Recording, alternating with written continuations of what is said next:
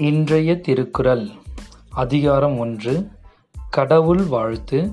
குறள் எண் இரண்டு. கற்றதனால் ஆய பயனென்கொல் வாலறிவன் நற்றால் தொழார் எனின்.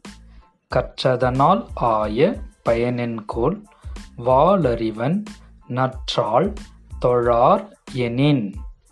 தொழார் எனின். வணங்கார் ஆயின். ஆய உண்டான பயனென்கொல் பலன் என்ன? தூய அறிவு வடிவமான இறைவனின் திருவடிகளை வணங்காதவன் கற்ற அறிவினால் ஏற்படும் பயன் ஒன்றும் இல்லை.